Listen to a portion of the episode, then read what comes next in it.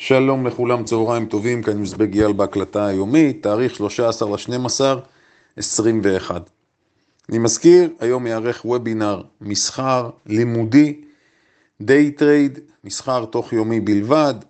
הוובינר, לרוב החברים פה יש לנו מגבלה של מקום, אז תיקחו בחשבון שלא כולם יוכלו להשתתף. כמובן, אם תהיה דרישה, נקיים וובינר נוסף. הלאה. יש לנו שבוע שהוא שבוע קריטי. ראשית, אנחנו מדברים על הפגישה של הפד, שלישי רביעי אנחנו נשמע את הפרוטוקולים של הפד, למעשה זו הפגישה שמסיימת את שנת 21. מה שצפוי להיות שם, הודעה של פאוול לגבי המשך הצמצום של רכישת האג"ח, יכול להיות אפילו שנראה קצב מוגבר יותר של ה tapering, של הצמצום, פלוס, דבר שהוא מאוד חשוב, תחזית קדימה. תחזית גם מבחינת הנתונים הכלכליים, התייחסות למצב הכלכלי המשקי בפועל, מאוד מעניין יהיה לשמוע מה הוא יאמר. כמובן, אנחנו לא לוקחים את מה שהוא אומר יותר מדי ברצינות, היות והבן אדם מזגזג, בדיוק כמו שראינו לגבי נושא האינפלציה, זמנית, עכשיו היא קבועה. אה, זה ברור שהפד והממשל ימשיכו לתמוך, השאלה גם, אגב, עוד דבר חשוב, וזה דבר יפה ששאלו אותי, האם הנתונים שהם מפרסמים, נתונים כלכליים, האם הם אמינים? אני בספק עם הנתונים שהם מפרסמים, מהימנים סלש אמינים, לדעתי גם שם יש מניפולציות. הלאה. סופש הקרוב יש לנו פקיעה מחושפת. זאת אומרת, הפקיעה הגדולה, פקיעה רבעונית, בנוסף לזה סוף שנה. אופציות, חוזים עתידיים, מדדים שחלקם מבצעים רענון, תכף אני אתייחס לזה, הפקיעה של האופציות היא גם לאופציות הרבעוניות, חודשיות, שבועיות והקצרות יותר במוצרים שקיימים, מה שיכול בהחלט להוביל לתנודות אקסטרה. אז לקחת את זה בחשבון בבקשה. אני רוצה להתחיל רגע מלמעלה. אמירה של הבחור שכתב את אבא עשיר אבא אני, רוברט קייסקי, אני לא לוקח אותו יותר מדי ברצינות, אבל יש דבר מעניין שהוא אמר. הוא כבר תקופה טוען שהשוק לפני קריסה טוטאלית, ועכשיו הוא אפילו חושב שזה עוד יותר מתגבר הסיכוי שזה יקרה. כמובן בינתיים מה שהוא אמר לא קרה, אז אנחנו ניקח את זה בערבון מוגבל, אבל דבר מסוים מהדברים שלו אני כן לוקח.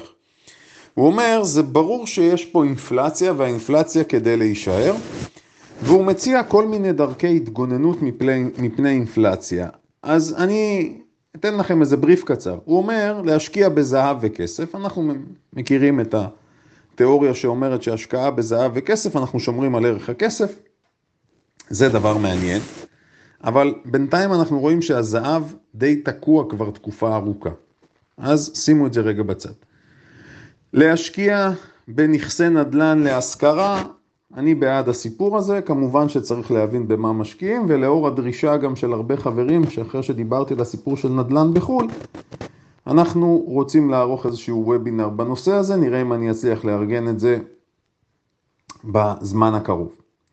גם דבר שאני אוהב, הנושא של הנדל"ן. דבר נוסף הוא אומר, להשקיע במניות קריאה. כלומר, ללכת למניות שקורות זהב וכסף, סטייל אה, ABX והחברות שלה, אני לא בטוח, אני לא בטוח שזה הדבר הכי חכם לעשות, אבל צריך לקחת את הדבר הזה בחשבון. זאת אומרת, יש פה בהחלט uh, מצב, סיטואציה, שחלק מהכסף יזרום לנתיבים האלה של מניות קריאת הזהב, נראה לאן הסיפור הזה הולך.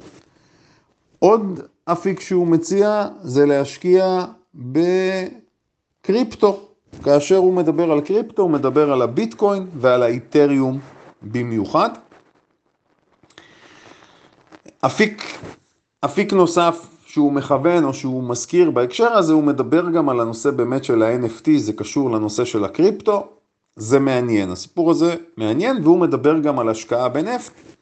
השקעה בנפט לדעתי זה לא הדבר החכם, היות ודיברנו על זה שהממשל כנראה ינסה לבלום את הנושא הזה של מחירי האינפלציה שהולכים ועולים, והוא ינסה לבלום את זה באמצעות מחירי האנרגיה, אז נראה לאן הסיפור הזה הולך. אז זה מהכיוון הזה. לגבי הנבואת הזעם שלו, אני פחות מתייחס.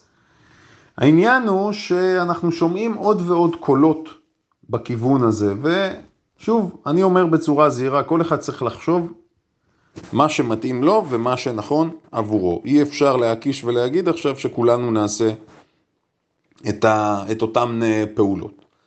אני גם חייב להגיד שאחת מהדרכים להתגונן מפני אינפלציה זו באמת השקעה במניות גם בגורילות. השקעה בגורילות עד עכשיו זה המגן הכי טוב מפני אינפלציה. אי אפשר לברוח מזה, איך שאנחנו לא מסתכלים על זה, אנחנו יכולים לראות שהתשואה החזקה ביותר נמצאת שם. עוד בחור שאני רוצה להתייחס אליו, ג'ים קריימר, מי שמכיר את ג'ים קריימר, ממד מאני, התוכנית ב-CNBC, סוג של גורו השקעות כזה במיוחד ידוע בסגנון הצבעוני שלו, ומה שאומר לנו ג'ים קריימר, אני מסמן שלוש מניות, כמובן אני אומר בערבון מוגבל תיקחו את הדברים, כי החבר'ה האלה מדברים מתוך פוזיציה תמיד, זה לא שיש פה מישהו שמדבר ממקום נקי. תמיד הם מדברים מתוך פוזיציה, חלקם מהאנשים האלה יש להם את העוקבים שלהם, יש להם שירותי פרימיום למיניהם, ולכן צריך בערבון מוגבל לקחת את זה. אבל הוא מזכיר שלוש מניות שאנחנו, האמת, מכירים אותן. הוא מדבר על אפרים, AFRM, מהתחום של הפינטק, הוא מדבר על NFIs, ENPH, מהתחום של הסולר, והוא מדבר על Etsy מהתחום של ה marketplace. שלוש מניות שכולנו מכירים, אז הוא טוען שאלה יכולות להיות מניות העתיד, ובטווח של שנים קדימה יהיו שם תנועות מאוד חזקות. אפשר לקבל את זה, אפשר לא, אבל אני רוצה להראות לכם שעדיין גם בתוך מה שקורה עכשיו, לא מעט אה, כלכלנים, גורואים, משפיענים, בהחלט עדיין נמצאים long חזק על השוק, ואם אנחנו נסתכל עכשיו ונראה גם את אפל, שכרגע ב pre-market פורצת לשיא נוסף, נסתכל על מייקרוסופט שקרובה לשיא כל הזמנים, אז אנחנו רואים שזה באמת מה שקורה. עוד דבר מעניין, אנחנו נמצאים עכשיו בסוף שנה, והרבה פעמים אומרים, ראלי סוף שנה, ראלי סוף שנה. אז בינתיים הראלי סוף שנה באמת קורה רק בגורילות הגדולות, אנחנו לא רואים את זה במקומות אחרים, לתשומת לבכם. אפרופו, תוך כדי שאני מדבר עכשיו, אמרתי לפני זה מניית ABX, ABX התמזגה אה, עם מניה אחרת, הסימול של, שלה זה כרגע גולד, G-O-L-D, זה נקרא ברי גולד. מניה נוספת, מי שמחפש מהזהב, זה NEM. NEM וגולד הם שתי המניות בעלות שווי השוק הגבוה ביותר, אחת 40 ומשהו מיליארד, אחת 30 ומשהו מיליארד, ויש עוד מניות קטנות יותר. מזכיר משהו חשוב, שאנחנו קונים מניה בעלות שווי שוק גבוה בסקטור מסוים, בדרך כלל התזוזה שלה תהיה מתונה יותר, אבל אנחנו נמצאים בעולם הפוך, כרגע הרבה פעמים דווקא המניות בעלות השווי הגבוה, הם אלה שזזות בצורה אגרסיבית יותר. עוד דבר מאוד מעניין, אנחנו לקראת סוף שנה ויש עדכון בחלק מהמדדים.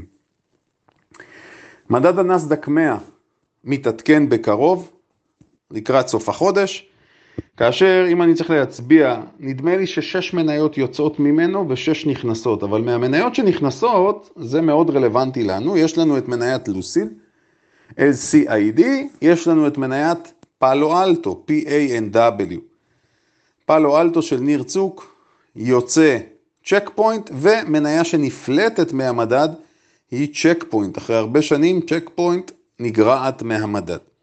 חשוב להבין משהו, מניות שנכנסות למדד באופן טבעי, יש הרבה מאוד קרנות מחכות ועוקבות שצריכות לקנות אותן ולהכניס אותן, מה שנקרא כל קרנות הסל, קרנות נאמנות וכו'. מניות שנפלטות מוכרים אותן, אבל חלק מהמניות שנכנסות או יוצאות, יש גם מדדים אחרים שהן נכנסות או יוצאות מהם. ולכן לא תמיד אנחנו נראה את זה בא לידי ביטוי באיזושהי תנועה. נניח מי שזוכר, זה קרה בטסלה. לפני שטסלה נכנסה למדד ה-S&P 500, ראינו שהשחקנים המתוחכמים קנו אותה עוד הרבה לפני שהיא נכנסה, והתנועה החזקה הייתה עוד לפני שהמניה נכנסה, ודווקא אחרי שהיא נכנסה ראינו מימוש.